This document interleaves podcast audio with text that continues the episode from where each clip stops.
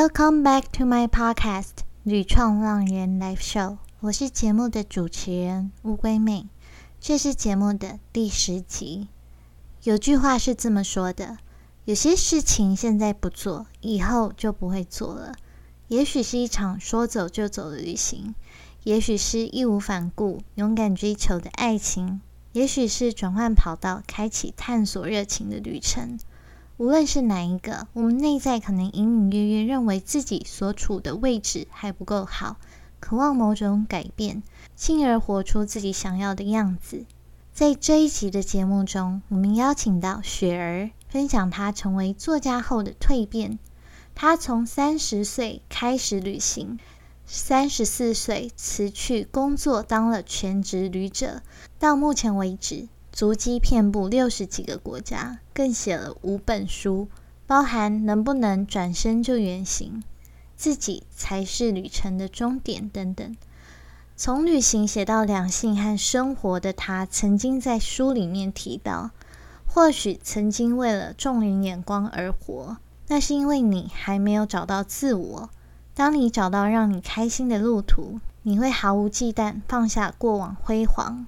三十岁后的我，在旅途后学会放手，放下爱情，放下执着。人生的加法跟减法其实没有对错，转个身，走自己快乐的人生才是正途。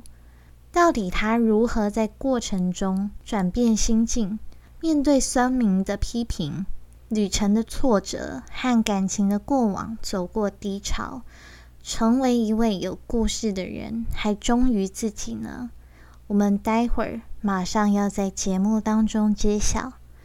那在重头戏开始之前呢，其实时间很快也来到第十集了。我想先阅读听众圈圈的留言。他对节目留下了五颗星，并且提到很喜欢乌龟妹为这个节目取名为《屡创浪人》。一下子就可以看出来是在聊什么主题的节目，访谈内容规划超有料，听起来很舒服流畅。可能是因为乌龟妹的声音本来就很疗愈吧，而且 Instagram 还有特别制作音频花絮的贴文，超可爱，更有真实感。期待未来能够听到更多元化的访谈内容。真的很谢谢圈圈的留言跟评分，要写这么多字，实在是一件很不容易的事情，让我可以开心一整天。那我也会继续加把劲努力。如果现在在收听节目的你有任何想法，都很欢迎你留言告诉我，让我有倾听和进步的机会。那如果你喜欢节目的内容，你也可以分享给你身边的家人朋友。让更多人有机会收听到这个节目。无论你现在是在 Apple Podcasts、YouTube、Spotify、Stitcher 或 SoundOn 上面收听《女创浪人 Live Show》，记得订阅这个节目，这样你才能收到最新一集的通知哦。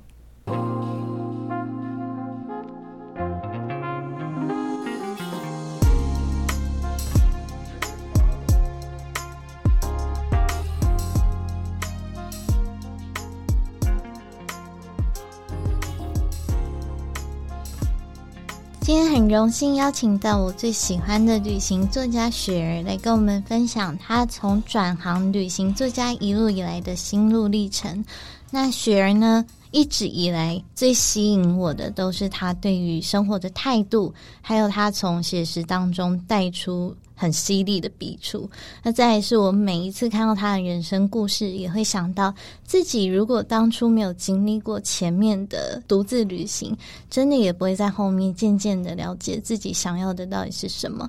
所以我相信呢，从他的分享里面会带给听众很大的启发跟共鸣。那我们就掌声鼓励，请雪儿跟大家打个招呼，做个自我介绍。嗨，Hello，大家好，我是雪儿，耶。雪人，你可以跟大家稍微介绍一下你的经历跟你的背景。我其实是一个非常平凡的人哎，对。然后你刚刚说前面独自旅行，但是我就觉得人生不只是要经历独自旅行，可能还要经历一些感情上的挫折啊，或者是职场被蹂躏这样子，你才会有那种你知道吗？已经退到悬崖的边，算了，我还是去旅行好了。对，然后你就要经历就是被旅伴抛弃，然后呢遇到很糟糕的人，你会发现我一个人出去好像比较好。对，anyway，就是你会遇到很多的事情，你才会慢慢去尝试你害怕的那一块。然后我在三十四岁那一年吧，工作结束了，然后就开始去做我自己想要做的事情。那时候最想做一件事情就是去旅行这件事。对，其实那时候就准备了一些钱，然后就一个就是不回头。你知道有一句话就是说走就走的旅行，知道吗？嗯，有很浪漫，对不对？嗯，听起来蛮浪漫，但很多人可能觉得不切实际。事实上，一点都不浪漫。对，因为你知道吗？其实当你真的去旅行之后，你才发现机票、住宿，然后交通各式各样都是问题。嗯，可是每一次在问题发生之后，然后在问题解决之后，你就会发现。哇塞，我自己好像变得勇敢一点点了，嗯，对，然后我又很想要把这些东西记录下来，所以我就开始利用 FB 或者是部落格在做写作，嗯，然后开始出书到现在。那你说是旅行作家，好像也是，但是我已经两年没出书了，然后大家一直问我说你几时要出书？呃，我有点嗯。对，还不太清楚这样子。已经写五本了啦，真的也很多了。我那时候是一一年的时候去纽西兰打工度假，嗯，然后回来一三年先出第一本关于打工度假的书，后来隔年出跟中国的一些作者出合集，然后之后在一五年跟一七年各出一本书这样子。那中间有出一个就是跟同事环岛的书，嗯。那你可以跟我们讲说，其实你写作一路以来到现在，你算是蛮早就开始有这样的习惯吗？你一开始写的就是旅行吗？那你到后来为什么会开始决定说要写旅行？包括你的心境的转变啊，还有你为什么后来会每天都有这个写作的习惯，会这么坚持写下去？我跟没有跟你说，我一开始真的没有在写旅行，嗯。我一开始在写，我其实是早期在写部落格。对我大概从无名小镇的时候就开始写了。我大概从大学，然后陆陆续续。那因为其实以前在写部落格这件事情，你不会想要成为作家，我们就是把生活的游记记录下来，然后呢，把骂男朋友、骂 老板。我后来其实你知道，我其实。大量在创作的东西的时候，大概是在零八年开始在创作。嗯，对，在写的东西是写戏剧，你会觉得很 surprise，差蛮大的。对我其实是在写比较类似介绍戏剧类，而且我介绍戏剧类还不是一般的大家认识的戏剧。嗯，我在写泰国连续剧，真的很奇葩，从写泰国连续剧到旅行这样。哎，我写了将近大概。哦，我那时候看了大概快一百部泰国连续剧，而且你知道泰剧都很长，嗯，对，而且就是里面的内容都是极度荒谬这样子，对我就很喜欢写这种荒谬的连续剧，然后跟大家介绍，哎，然后我朋友都问我说，为什么你还可以看泰国连续一直卡卡卡？我说我就爱看卡，你想怎么样？我觉得那卡卡卡，你知道。我觉得那时候真的还蛮喜欢去曼谷、泰国，然后喜欢泰国的文化这些东西等等。可是你说为什么会到写作旅行这件事情？是因为我打工度假回来之后，我觉得我受到非常多的文化冲击，嗯，还有旅行的冲击。那我觉得我不想要再回到一般写作的流逝，好像是要介绍一些流行文化，或者是写一些。哪一个地方好玩好吃？我想要告诉很多人是关于旅行对于人生的转变这件事情。嗯，对，刚开始写也是被很多人不看好。那你觉得他们不看好你？你觉得你用什么样的心态去面对？因为你知道那时候早期在写这些时候，我朋友就问我说：“啊，很多人在写这些东西。”告诉你要怎么去那个景点啊，或那个景点有什么，嗯，或者是今天三天两夜的行程要怎么排？对，但是没有人会告诉你，就是你遇到了什么样的人，你内心激起什么样的火花，对，然后做一些转变。他们觉得那就是你的事情，为什么要把这种事情讲出来？嗯哼，对，为什么会有人想去看别人的心情游记？对，是因为大家就是以。很现实面的部分去看旅行文字这件事。嗯哼，对，所以那时候说真的，写的一度有点沮丧。一度有点沮丧。嗯，其实你刚刚有提到说，你前面去纽西兰打工度假，你受到了很大的冲击。我相信这样的冲击对你后面坚持要写作的一个转变，其实是带有很大的动机是在这个里面。那你觉得你当时受到最大的一个冲击是什么？我觉得人生不应该是这样过的。嗯。你那时候觉得不应该这样过，这个模式是什么？是一个人生的公式。对你不是觉得就是你知道吗？在台湾，我们就因为我通常都不忌讳我自己的年纪，我是八零年代的，对，呃，应该是说那时候快三十岁了，其实。基本上就是旧思维，哎，女生还是要嫁人生子啊，然后找份稳定的工作啊，找个铁饭碗，就是人生一辈子，对，找个男子生个孩子，买个房子过完一辈子，类似等等。可是到了 working holiday 结束之后，你会觉得为什么？为什么我要去做这件事？为什么我没有去质疑这件事情？嗯，对，那我只朝着这个目标去，但是在这个目标，我其实受了很多挫折，我内心也告诉我自己。要不要转个方向？要不要换个东西？可是每一个人都往那个火坑里面跳，你可以不跳吗？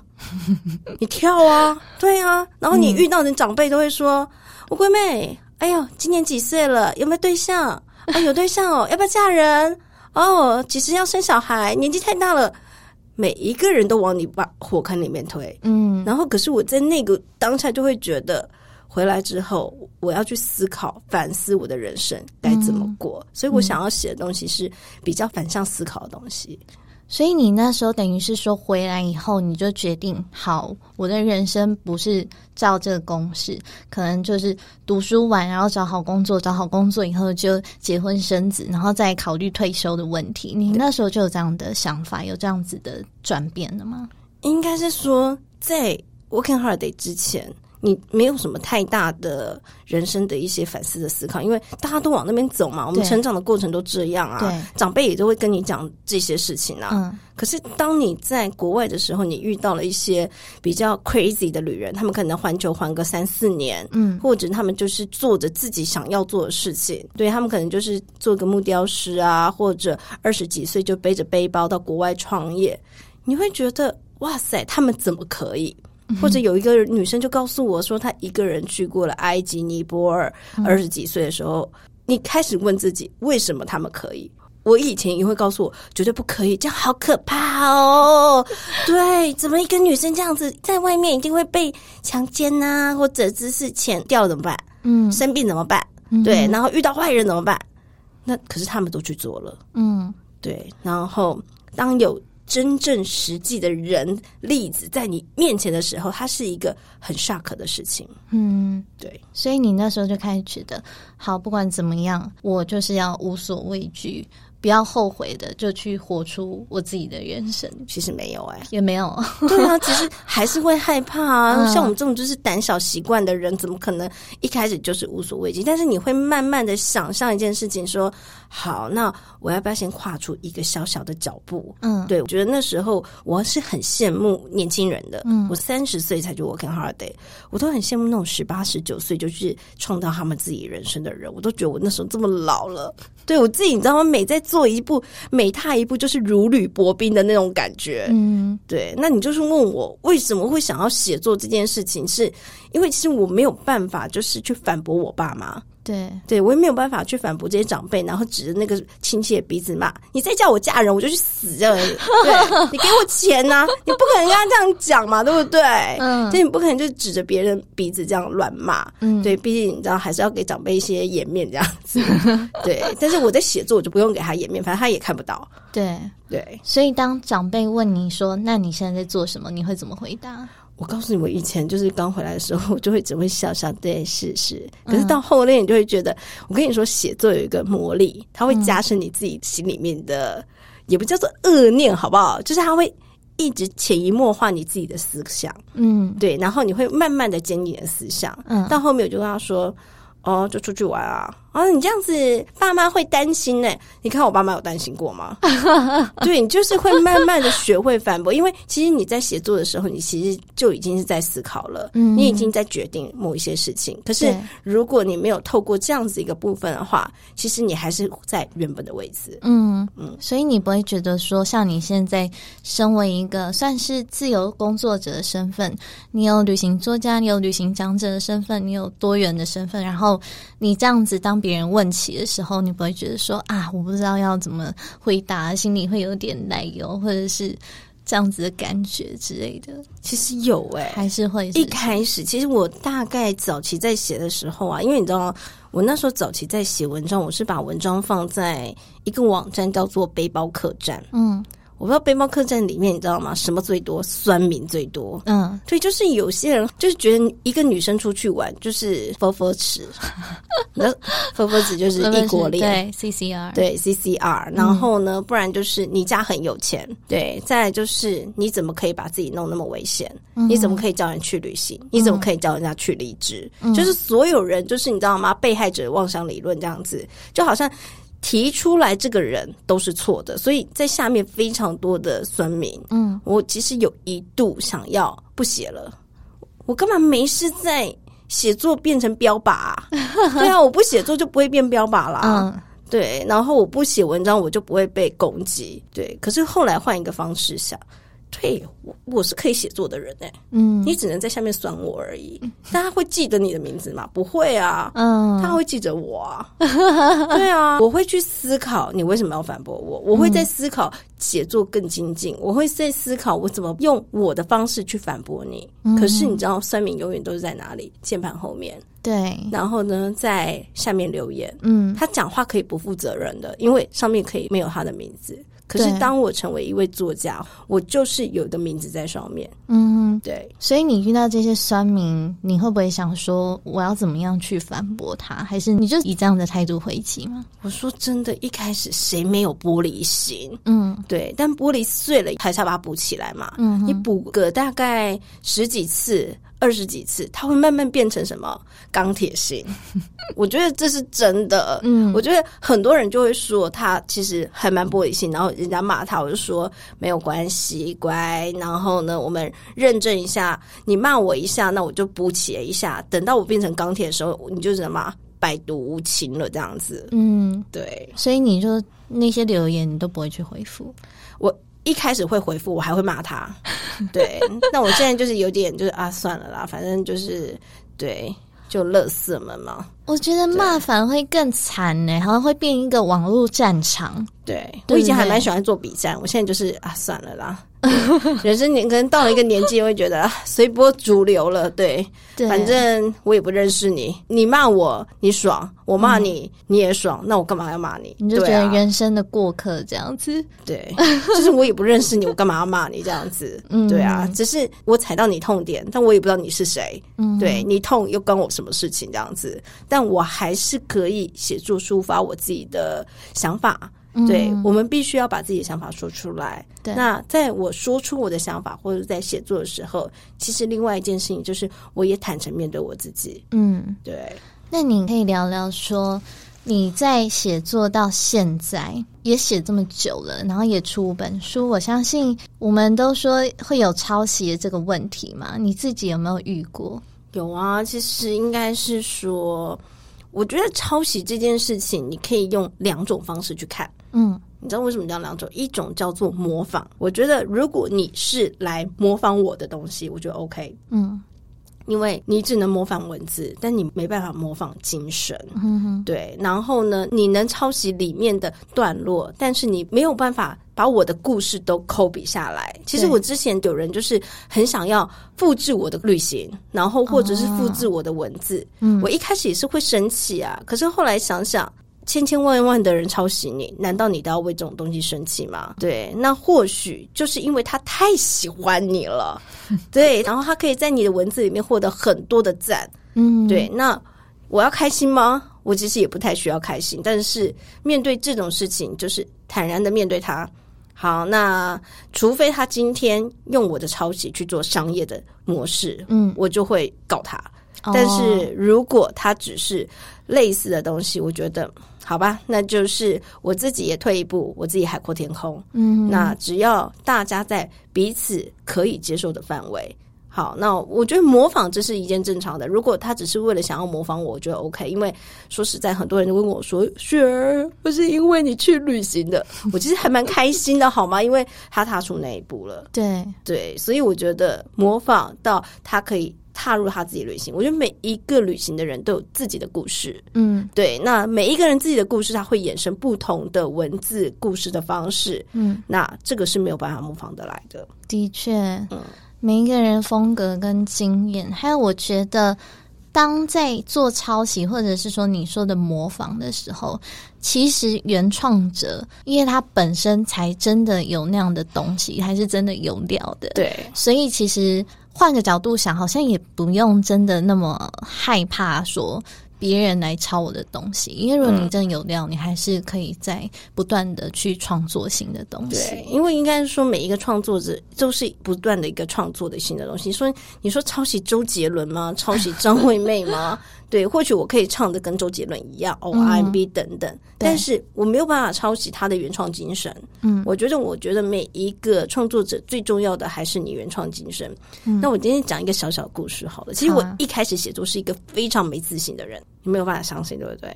你现在看起来很有自信，包括我在讲座上看到你的时候，来那个我喝一下酒，很自然。但是说实在的，我承认每一个创作者刚开始绝对不会有自信，他很需要被鼓励。我觉得是，嗯、对他也很希望他的文字被认同，这是每一个创作者的一个必经的一个过程。嗯对，那在慢慢的一个认同的过程中，我记得我一开始在做专栏写作的时候，我也非常没自信。嗯，对，即使你知道我到可能专栏的作家里面，我想哇，那个人是那个谁谁谁耶，那个就是很知名的布洛克。可是我那时候才刚写没多久，嗯对，然后我就觉得我好像差他们还有你知道吗？天差地别，我就是地上的小强，然后人家就是天上的星星。嗯，对，然后我就觉得哇，怎么好远？然后突然间，我的有一个专栏编辑就跟我说：“不会啊，你写作的东西你觉得没有怎么样，但是那就是你。对，大家看了你的文字，那就是雪儿的文字了。嗯，对，那个是非常显而易见的。即使你的文字没有像是某一些人，就是你知道吗？因为有些人写文字是非常妙笔生花的，哦对，就很像那种又是诗又是词，然后那个文字用的非常的精准，成语特别的多，对对，转环的你知道吗？起承转合，就你知道唱声乐的那种感觉。后来我真的很 OK，就是对我的文字就是生活化，嗯，对。然后后来也有人跟我说，学而其我觉得。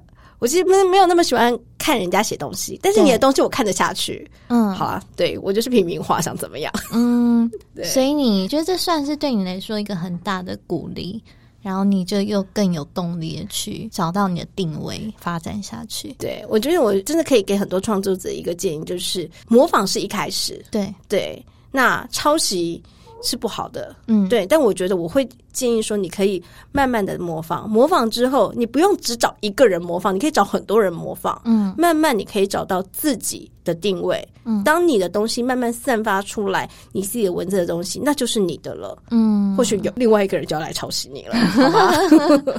你刚刚有说有你的读者，因为真的看到你的文章，或者是受到你文字的感动，嗯然后真的去旅行了。嗯你有没有一个印象很深刻的故事？比如说哪一个读者告诉你啊，他受到了什么样的力量啊，然后真的改变了自己啊？我印象最深刻就是有一次啊，我一个人在雅典的机场，嗯对我准备要飞到那个爱琴海里面的小岛这样子，嗯对，然后我就在那边麦当劳里面吃汉堡，嗯哼吃一吃，然后突然有一个男生走过来，他说：“请问你是雪儿吗？”嗯我想说：“呃，不会吧，在这个地方都会被认出来。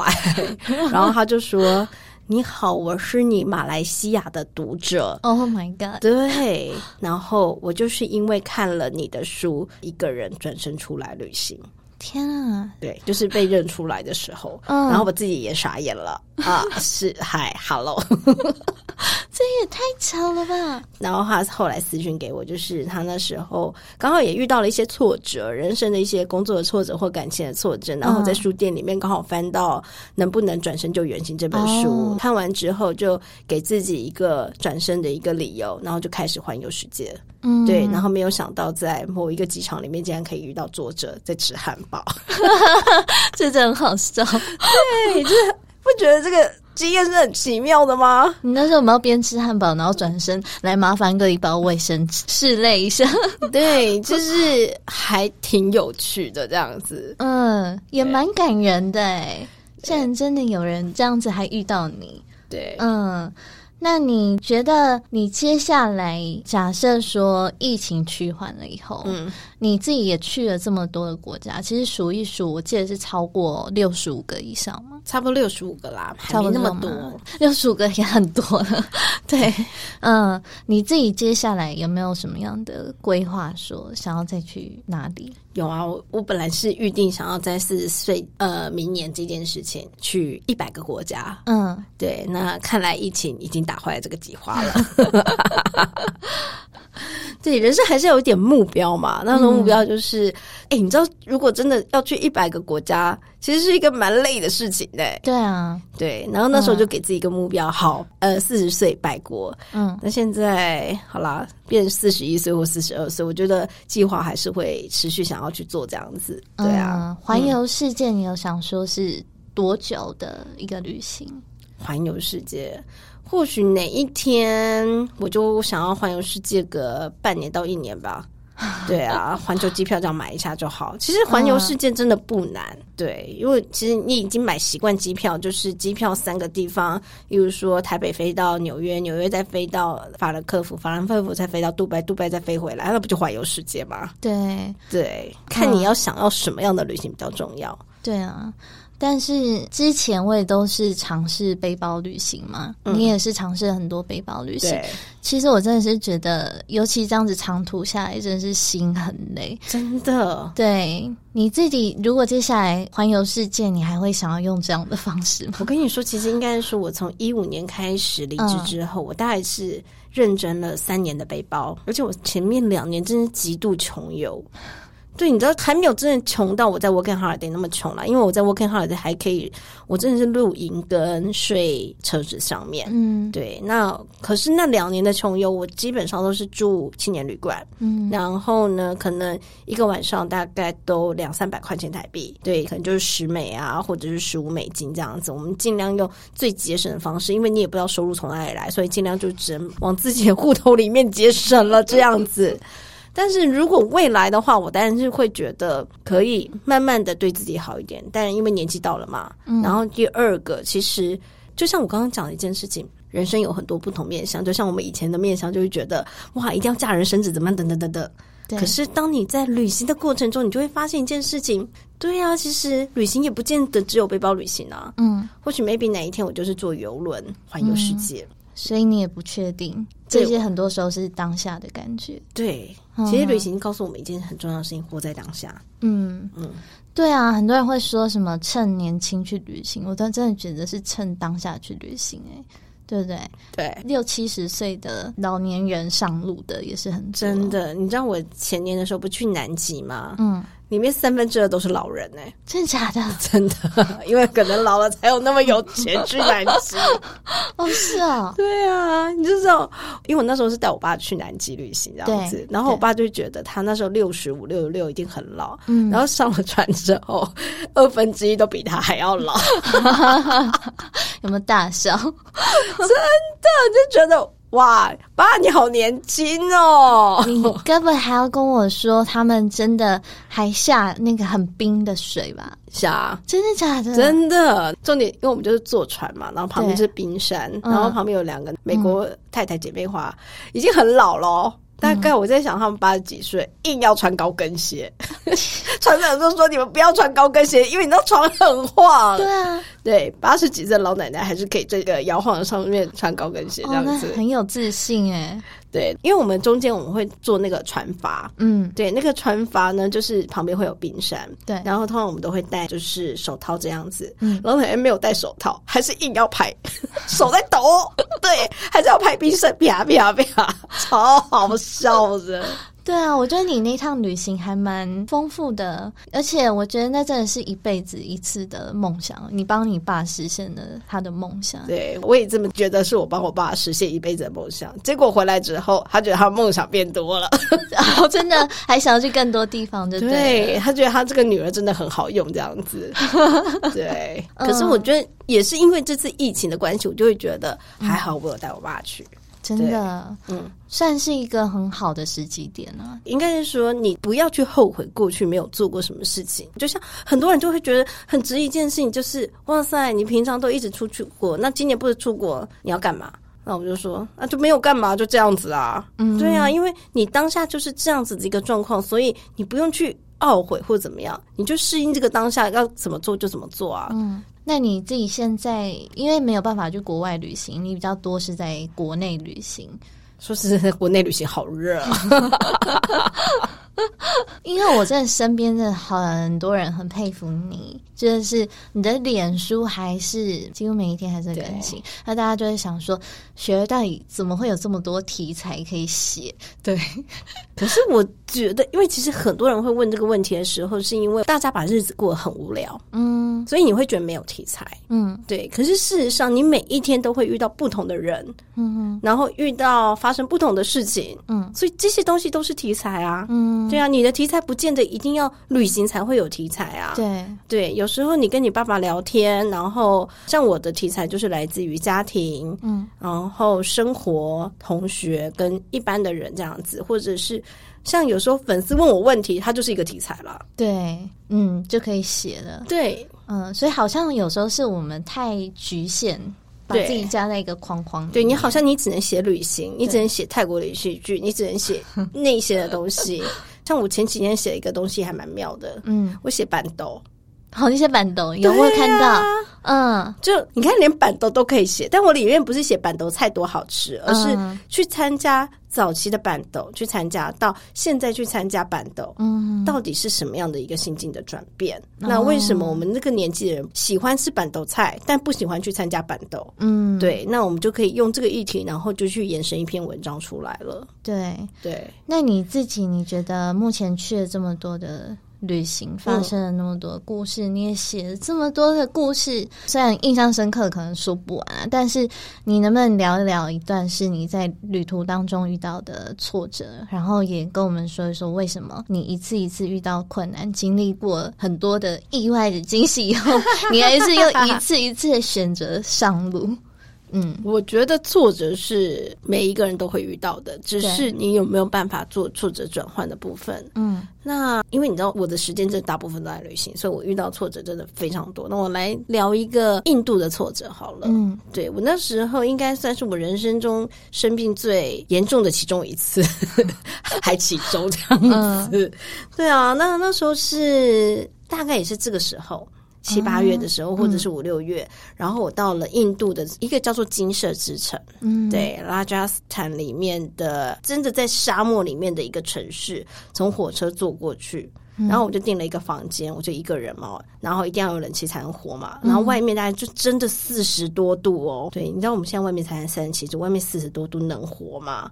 对，然后呢，我就想说，好，我就住进到那个旅馆里面，嗯。然后因为他那边真的太热了，所以供电有点问题，所以就有时候会开电，然后有时候会断电，所以我那一天晚上就是你知道吗？冷气实吹。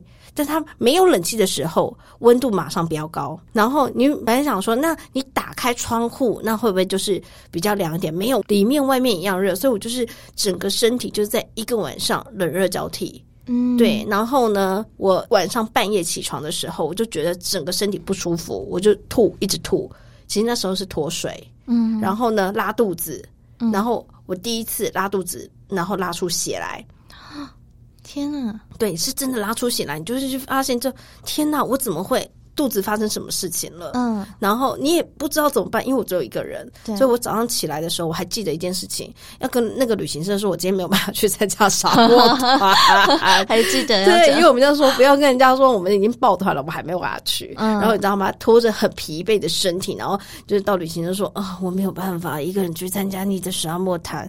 然后他就看着我，这样很不对劲，他就说你怎么？我说我身体很不舒服，嗯你可以带我去那个医院吗？嗯，对，然后那时候我就想说，天哪！我人生在国外竟然要去印度医院，你知道印度阿三，就你知道，就是非常没有办法准确的医院这样子。但是嗯那个当下你也只能请他带你去医院这件事情。对，然后到了医院，然后你知道我也不知道当地话怎么讲，然后呢，他就帮我去张罗这件事情。对，就是沙漠里面医院也蛮好笑的，就是找了很多，然后终于大概前面晃了很久之后，我们才看到医生。对，然后我在跟医生，你知道吗？比手画脚，嗯嗯嗯嗯嗯嗯，对，就是你知道吗？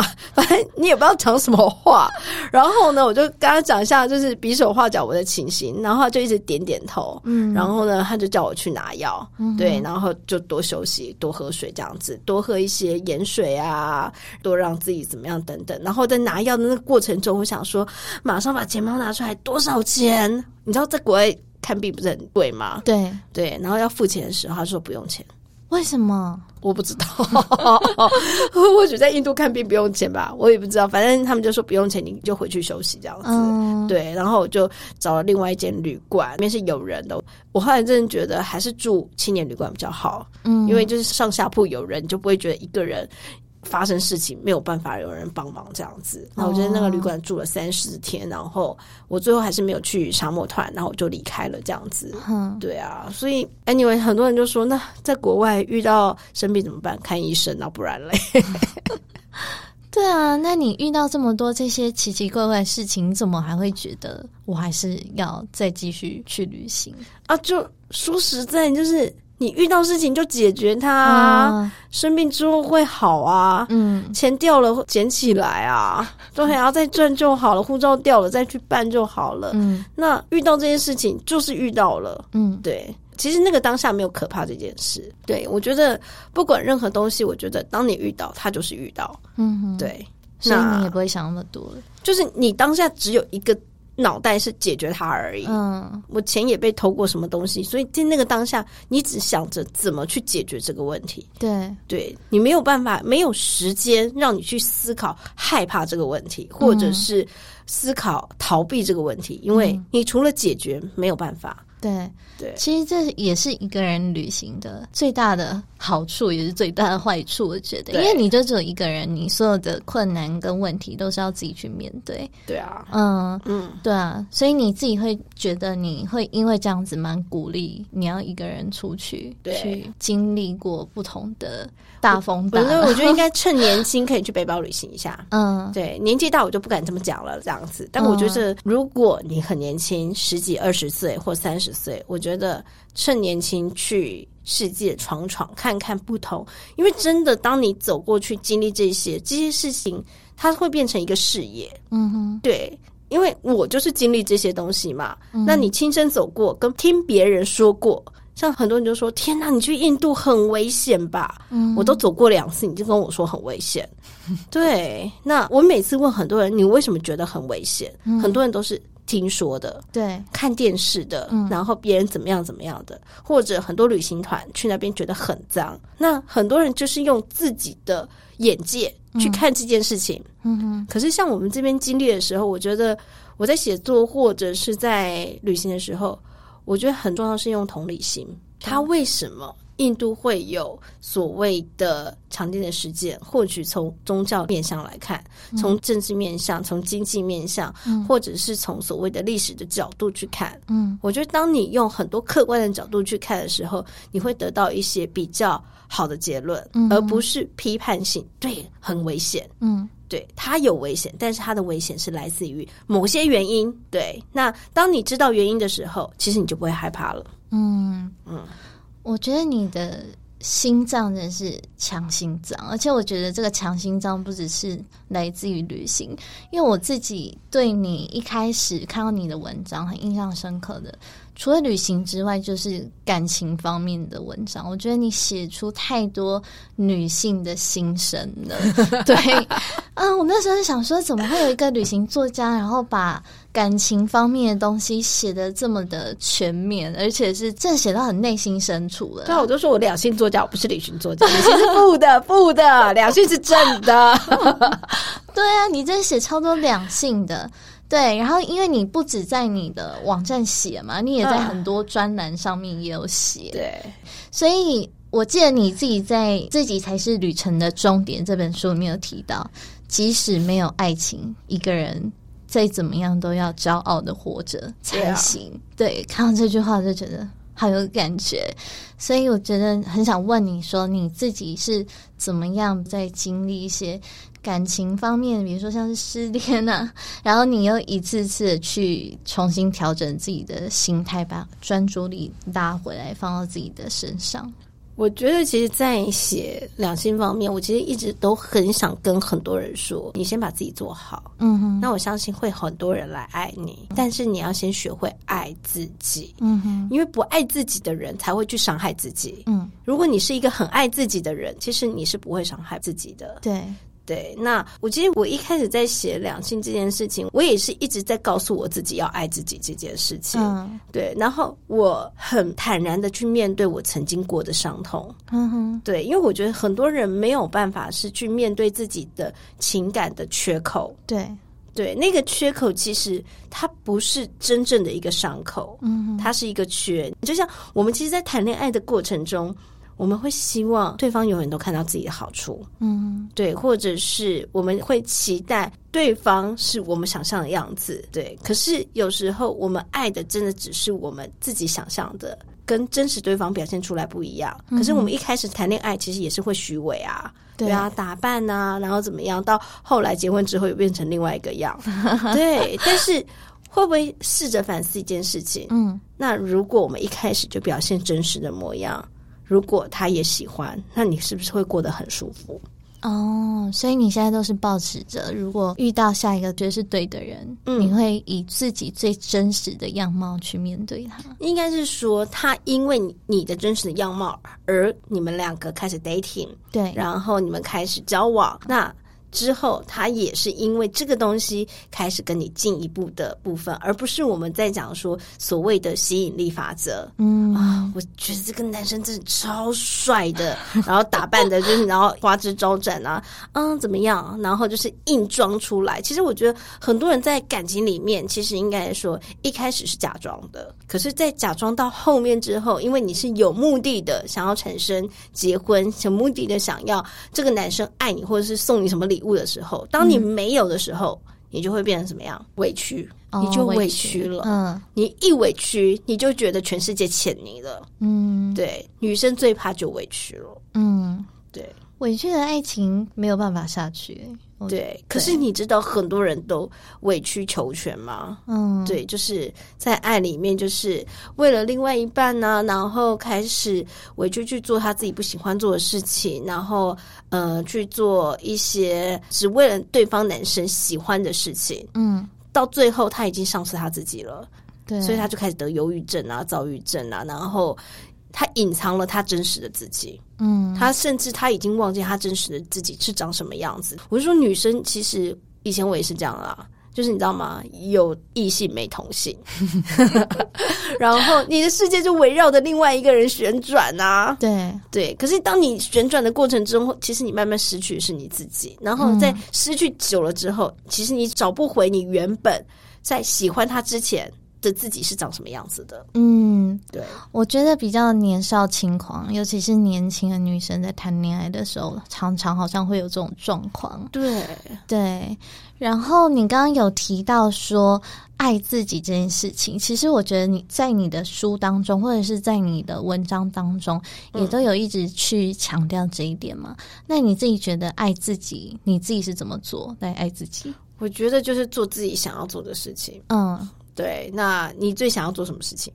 我自己哦，嗯，我自己其实跟反问主持人，你说现在吗？对呀，现在啊，这个阶段，我觉得我也没有想这么多诶、我就是想要做音频节目，我就来做；想要去发展写作，我就想办法去学去做。嗯对，你就想要做什么，真的就勇敢的去冲，不要想太多。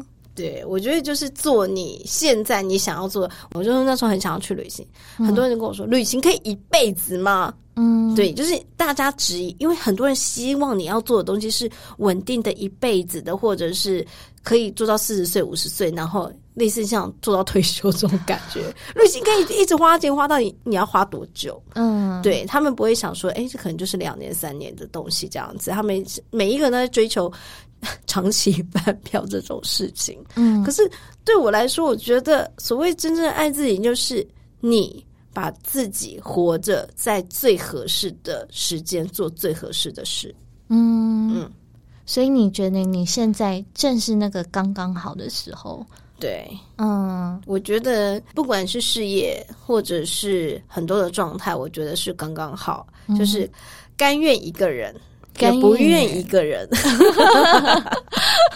如果真的有某一个人出现了，对，嗯就是甘愿一个人，但也不愿一个人。嗯不愿就是如果我也会期待啊，如果我就只要一个人，那我就不会愿意另外一个人进来啦。对，嗯。但我也很甘愿现在一个人的状态。嗯，，对，你会不会很期待说，如果下一次可能去环游世界的时候，也许在路上又有什么样的礼物？哦，会啊，对啊，我们当然是永远都在期待的一个盼望中。我突然真的很很想跟你分享一个小故事。什么？我那时候记得，我刚回来有一次，我就去沙巴旅游。嗯然后呢，在要回国的那一天，因为沙巴的机场，我就住在机场旁边的 hostel 里面。嗯然后那 hostel 里面就只有我一个人住。嗯，对，然后突然半夜啊，大概十点十一点，突然有个人敲门，我就在想说，诶，谁会敲门？就是一个德国的男生，对，然后就说，他说你有空吗？我说怎么了？他说他想要跟我聊天。嗯他们想说，呃呃，好啊，那就聊啊。嗯 然后呢，他就跟我分享他的旅程，然后他的旅程就是骑摩托车。嗯，对，他是好像是德国人吧，然后他就想要用骑摩托车环游世界，他刚好已经骑摩托车环游整个东南亚了。对他给我看一些他在东南亚呃越南骑车的照片，还有柬埔寨骑车的照片。嗯对他接下来的计划呢，就是想要从南非骑到北非。嗯，他说：“你愿意加入我的行程吗？” 他直接这样子公然邀请你，对呀、他就说，对他很喜欢我，然后希望我就是你知道吗？可以跟他一起从南非骑车到北非。其实想想也还蛮酷的，对不对？对啊，那你当下的反应是？我跟他说，亚洲女生是不可能的，好不好？我们有家嘞，对我爸妈也不会同意，而且我还有上班。对，你知道当下没有那么多浪漫的思考，我那时候还是被现实所围绕住。对我回去还要上班，那些东西等等。对，可是那个当下其实会觉得，人生好像如果能过这样的日子也不错，对不对？嗯，对，然后跟着一个不认识的男人，然后从南非骑着摩托车到北 真的蛮非，crazy 的，对，骑车到埃及，对。对你要想象的，你想象一下，那个摩托车上面风沙一直啪啪啪，突然又不浪漫了。对。可是整体来说是浪漫的，嗯，这个对那想法蛮浪漫的。是不是？然后后来就是那个房东敲门说：“你是谁？”然后那个人说：“我来洗澡。”他也不是这边的住客，好好笑哦。对，他嗯是自己来这边洗澡，也没有跟那个房东讲话这样子。嗯对他就是，反正也是一个很 crazy 的人，这个人真的蛮奇葩的欸，真的很奇葩。然后我也没有留他任何的联络方式。哦对，然后隔天我就去机场嘛，我早上五点多他还来送我，然后我们就是哎拥抱一下，然后就再也分别了。嗯他现在的 长相我也记不起来了。嗯，所以如果重来一次，你没有任何其他包袱，你会答应他吗？会啊，真的哦，对你就走了，我们就走吧，我们就从南非一起骑车到北非吧。再骑回来台湾这样，对，然后台湾就不用了，这样子。台湾就不用了，是不是？对，台湾我们直接略过。其实我觉得就是一起冒险的感觉，其实还不错的。嗯，对对。那你自己觉得说，你目前虽然一切都刚刚好，但是讲到你成为旅行作家以来，你现在这个身份，其实我觉得很多人会很羡慕啊，觉得这个身份很光鲜亮丽啊，又可以去演讲，又可以写作，又可以去旅行。他们只是不想要做现在的工作而已。你们只是不想要做你们现在的工作而已。但是。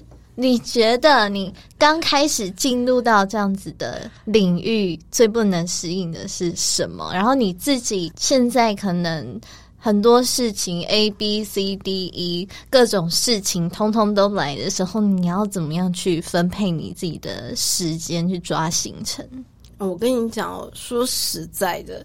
要做这一块，其实没有想象中这么的容易。嗯，对，因为你说我是自由工作者也好，你说我是艺人公司也好，对，其实你必须所有东西都要 handle 起来，包括像接一些合作啊、体验啊、业配啊这些。嗯，你知道，就是信箱里面你要自己去筛选，对，然后我们有时候也不知道到底要报多少价格，对，那你每一天写文章，你也不知道这篇文章到底会红还是不会红。对，你要有人找你出书，到底要不要合作？这些东西都是你要自己去判断的。对对，所以你会遇到很多你不知道的状况。对，那说实在，我刚开始在做这个行业的时候，没有网红两个字，哎，嗯，没有网红，所以我也不知道我在做什么。对，那时候哪有 KOL 啊？没有啊。对，那时候没有 KOL，有布洛克。可是你知道布洛克传统布洛克在写什么？呃，三天两夜如何去玩？饭店住哪里？然后这个景点要怎么跑？哦，对，那时候早期的布洛克基本上就是介绍文比较多，对，或者是推坑文比较多，很少像我们这边写一些心情散文的。现在也不多了，这样子。嗯，对。那踏进来，那你必须就是反正写。就是你自己喜欢做的事情，对。那有人欣赏你，那我们就是也是很开心，嗯，对啊。那有人愿意给你机会送钱给你，我应该也是更开心，嗯，对。但是你中间还是会遇到一些很多的问题，包括到底要怎么报价，到底要怎么交东西出去，到底要怎么处理这些事情，这些东西都慢慢的会学习。所以刚开始的时候，其实会有一些 nervous，所以。很多事情是你知道吗？手脚不精湛。像我之前想要合作一些案子，可是你知道沟通不良，就会觉得，你知道，就是自己也会害怕。对对，做一些新的尝试的东西，像例如 podcast 好了，我没有做过，我也是新的啊。其实我已经是一个作家了，但如果我没有做的话，对我来说都是一种尝试。嗯，对，那尝试就会有失败，所以大家没有看到的是，我们其实失败过很多次。对啊，对，嗯嗯。那你自己会怎么样去判断说哪一些案子能接，哪一些案子你可能不要接？我一开始都不知道啊，可是后来你就会觉得，对我不要去接什么医疗啊、美容啊，然后你知道一开始你知道吗？还有什么情趣用品哎？情趣用品来找你啊？对呀，跳蛋哎！我想说什么？什么鬼？对，就是你知道吗？莫名其妙的东西都会上来这样子，然后这些信箱里面这什么？对，但是我觉得，如果你是一个洁身自爱的 KOL，或者是你知道你自己是什么样，像我是走旅行、两性或者一些文章写作的，有些东西你就尽量你不熟的东西不要碰，嗯哼，对，然后呢，不是适合你的东西不要碰，嗯，对，然后你觉得你可以去尝试的东西，你再去努力。嗯，对，所以我觉得你要对什么你的文字负责，你要对你的读者负责，对，然后你要对你所喜欢的东西负责，而不是只是为了赚钱这件事。所以也要等于说很清楚自己的定位在哪里。对，嗯，其实我也会真的跟很多就是年轻的人想要走这一块的人说，你真的是如果是为了赚钱这件事情的话，千万不要来做。哦，真的，我也觉得，对，因为真的起初没有钱，很多人都会很羡慕像我们这样子吧。嗯，对。可是我前几天我写一篇文章，我这五年花了一百四十八万在旅行上面。五年花一百四十八万，对。可是你知道吗？前两年基本上是没什么收入的，等于说前两年大概花三四十万都是从我的户头里面出去的。嗯哼，对我来说，我没有觉得怎么样。因为我觉得那就是我做我自己想要做的事情，所以我不觉得那会是投资失利啊，或者怎么样。因为那对我来说，就是我想要去旅行，旅行就是我的事情。那你在做这件事情的时候，你要确定一件事情，就是这这件事情是不是你要做的？嗯对，你要经得起失败，不是那种说好我要投资三十万，我要得到五十万，那不然你就去创业加盟品牌就好了。那你不要来做这一块。所以，如果有人真的想要跟你一样，比如说边旅行边工作啊，嗯成为自由工作者啊，嗯你会给他的建议就是这样子。我觉得应该说，你要去真的是喜欢这一块的人。嗯对，他是你可以愿意用你的热情去燃烧生命的这件事情。对，因为其实我后期也看到很多，就是有人问我啊，或者是怎么去做 KOL，或者是怎么去接业配。有些人只想接业配，嗯，他做什么事情就是为了接业配而已。是以赚钱为出发就对，那说实在的，那你没有内容，或者是你的东西不好，那为什么我厂商愿意给你这些东西？或许你一开始可以接到亲戚的业配啊，或者是认识同学的业配啊。嗯可是真的说实在，很多可以去做比较。那你在做这个东西，大家一比较下来就说哦，你写的都不好，或者是你的这个推广效果不好，嗯，那相对我干嘛要找你？对，对，所以我觉得喜欢创作的人，你要先忠于你创作的初衷。嗯。忠于创作的初衷，其实这一点简单来讲，就是忠于自己的热情啊，对不对？嗯，那你觉得，如果说有听众想要跟你一样用热情活出自己的话，你会给他什么样的建议？热情活出自己的话，我觉得其实每一个人都有自己的现实的包袱。嗯每一个人都有，很多人问我说：“学我怎么去解决迷惘？”我不知道为什么，我现在有时候我自己觉得很自己很像心灵师傅，对，不是对师姐，然后在帮大家解决问题，然后我就说我在洒圣水嘛，那种感觉。嗯对，但我个人真的觉得，就是很多事情我们一定会迷惘，一辈子都会迷惘，连我现在都在迷惘。嗯，对我最简单的迷惘就是晚上要吃什么而已，每天都在想这件事，是是？是小到吃什么，大到人生到未来都是迷惘，嗯只是你能不能去接受这个迷惘。嗯你要与不确定共存。对，如果你追求的东西是确定的、稳定的，一切平平安安的，那么你的人生可能风调雨顺，但是也没什么记忆可言。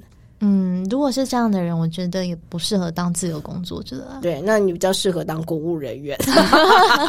对啊，你就拿铁饭碗那些固定薪水就好了啊。对啊，对可是你就是做一样的 routine 的工作，every day every day、如果你甘之而鱼就算啦，你喜欢就好了。嗯重点是你喜欢，但是不要不喜欢、嫌弃，然后呢又在。你知道吗？这个叫做酸民心态。对，你知道酸民心态就是我过得不好，我也不要你过得好。哦，对，对，嗯，其实很多人心态是这样的。对，对不然也不会有那么多酸民了。对，就是我不喜欢人家过得很好。OK，所以你觉得你如果说回到源头，因为你之前本来就写作嘛，嗯但是你觉得如果说有人真的不知道他的热情在哪里，要怎么办？啊、我觉得超多这种人，啊这种人就是你知道吗？被职场折磨的人，我曾经也是一样。嗯就是我真的不知道我的热情到底在哪里。我觉得我每一天醒来打卡，你你知道，这早上起床去上班都是一件痛苦的事情。对，但是我觉得，当你不知道自己的热情的时候，我觉得就是要慢慢去尝试，尝试任何东西都好。那我以前尝试过。看泰国连续剧，对，尝试去旅行，尝试写作，尝试绘图。我觉得很多东西是你都可以去试，不要想着说我今天一定要做某一件事情，投资某一件事情，或者是一定要把东西学到精。嗯对，所谓的专才跟通才，或许我的职业是需要专才，嗯但是我觉得兴趣是可以多元跟广泛的。嗯，对，那你在多元广泛中，你总是会找到一个你可以持续喜欢的东西。那或许那就是你未来跨出职场斜杠的第一步。嗯嗯我印象还蛮深刻，还有一件事情，就是我在你的书里面有看到，其实你有一段时间是想要开咖啡厅，但你为什么后来就决定这个东西？你觉得不是你真正想要的？因为你知道，在旅行的时候，我们最常去的地方就是咖啡厅哎、对，有你是不是常常会在那边待着？待因为外面很热，只有咖啡哦厅有冷气。嗯。我点一杯冰咖啡，你知道我在旅行就会遇到很多磨难嘛，嗯。例如说外面就是吹风啊、打雨啊，或者任何东西。嗯。但是你知道，我每一次我进到一个咖啡厅，我就会觉得这个世界所有磨难就消除了。那喝到那个冰咖啡的时候，嗯我觉得人人生就你知道吗？突然间有一道光，洒在你身上，对，然后如果这咖啡厅很棒的时候，你就会觉得，你就还给自己一个非常宁静的空间。虽然我在外面车水马龙，嗯，对，然后呢灰头土脸，嗯然后呢背着背包，然后怎么样？可是到了咖啡厅，你点了一杯咖啡，你就会觉得我就是沉浸在这个时光里面。然后因为我们在旅行的时候，我们真的是。喝过非常多咖啡厅，嗯，对，然后你就是想说，如果有一天我也能拥有一间自己的咖啡厅，该有多好啊！这样子，嗯对，但你觉得后面旅行完，你发现这个东西我回来真的有想要去咖啡厅上班了。哦，对我想要先去打工，嗯那我回来也想要开书店，对所以我就是借机去很多书店演讲，就是认识这些书店的老板，然后去认识这些咖啡店的老板。嗯对我觉得就是你知道吗？在你还没有清楚任何的状况下，用很多的方式去旁敲侧击。然后其中有一间老板就跟我说：“哎呀，你开一间咖啡店的钱足够喝你一辈子的咖啡了。嗯嗯嗯，”我想说：“哎，这好像也是。”然后梦醒了，第一个梦醒，然后第二个你也确定一件事情，嗯，嗯对我喜欢开咖啡店，是因为我喜欢那种氛围，嗯，对我喜欢这样子的一个人生的感觉。Maybe 我未来几年之后，我也可能会开一间咖啡店，嗯对，但是我喜欢开咖啡店的原因是不是因为我喜欢泡咖啡？我是喜欢那个氛围，我想要创造一个氛围，一个让大家让我自己舒适的地方。可是我现在当自由工作者也还蛮舒适的这样子，对。然后你会发现，哎，其实，在开咖啡店有一些原物料啊、成本啊、房租啊，哎，好像其实也没有想象中这么简单啦，对。嗯，但我也很钦佩，就是去开咖啡店或是逐梦的人，因为真的去做才知道适合跟不适合。但至少你这样也算是尝试了啦。对就是还没有去开，但是你也尝试各种，你说旁敲侧击嘛，也对啊，甚至很想要去当 part time 耶，工读生哎，就是想说，哎、我要来去那个地方的咖啡店当一下工读生，了解，哎、至少我还有钱可以赚，这样。嗯，你还是找到你自己喜欢的事。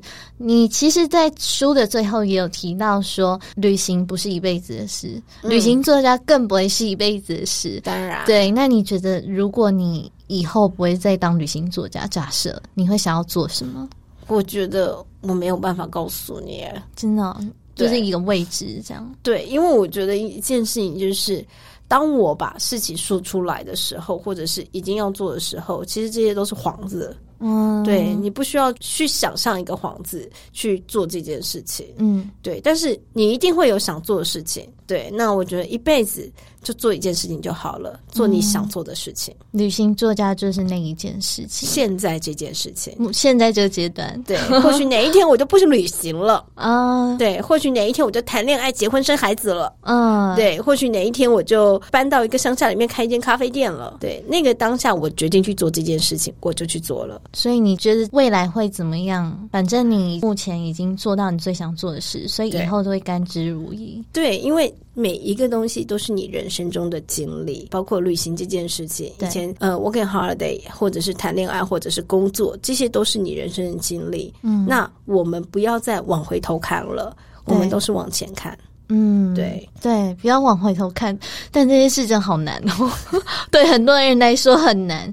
就像你那个感情的，也是很多人可能回头看才一直走不出来。我觉得，对，很多人其实感情走不出来，就是一直想着自己的委屈，想着自己付出过了那么多的青春、岁月，还有金钱。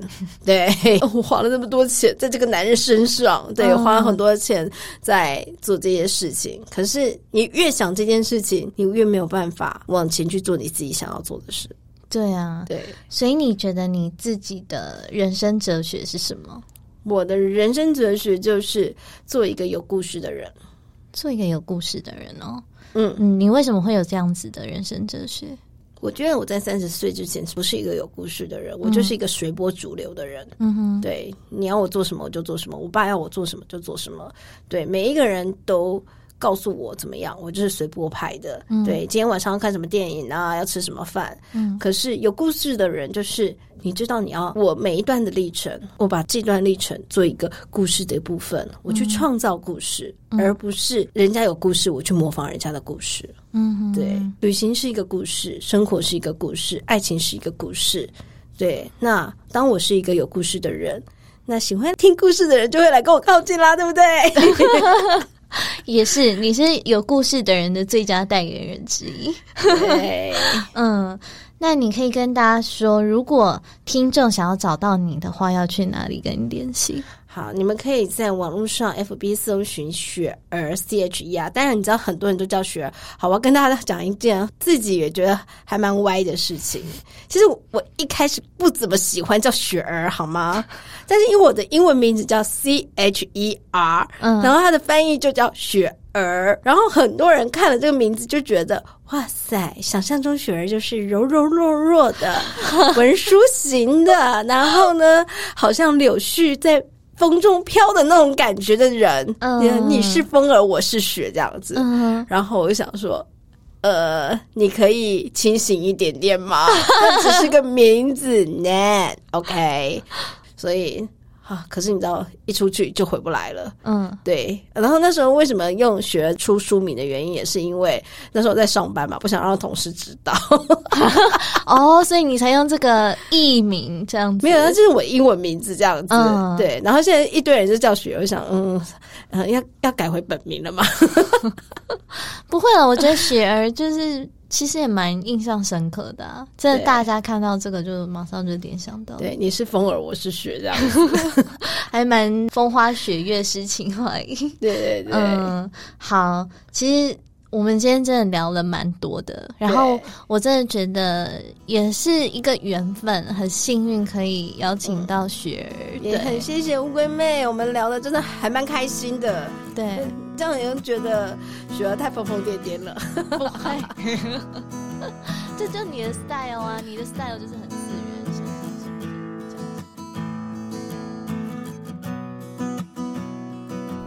在这一集节目当中，雪儿和我们聊到几个重点：一，在面对比较没有建设性的批评的时候，记得其实没有一篇文章或一句话能让所有人都认同，因为每个人的价值观跟出发点都有所差异。